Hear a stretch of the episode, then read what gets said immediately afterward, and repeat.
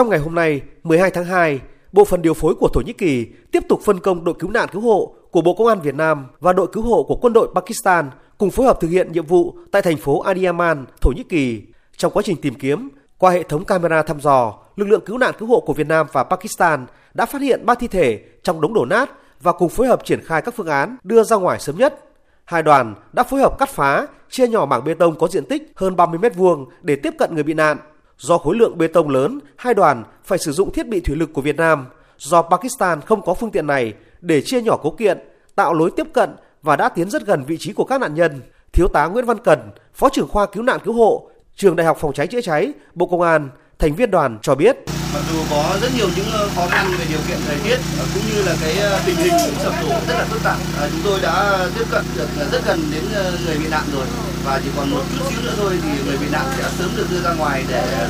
đưa về với người thân của họ.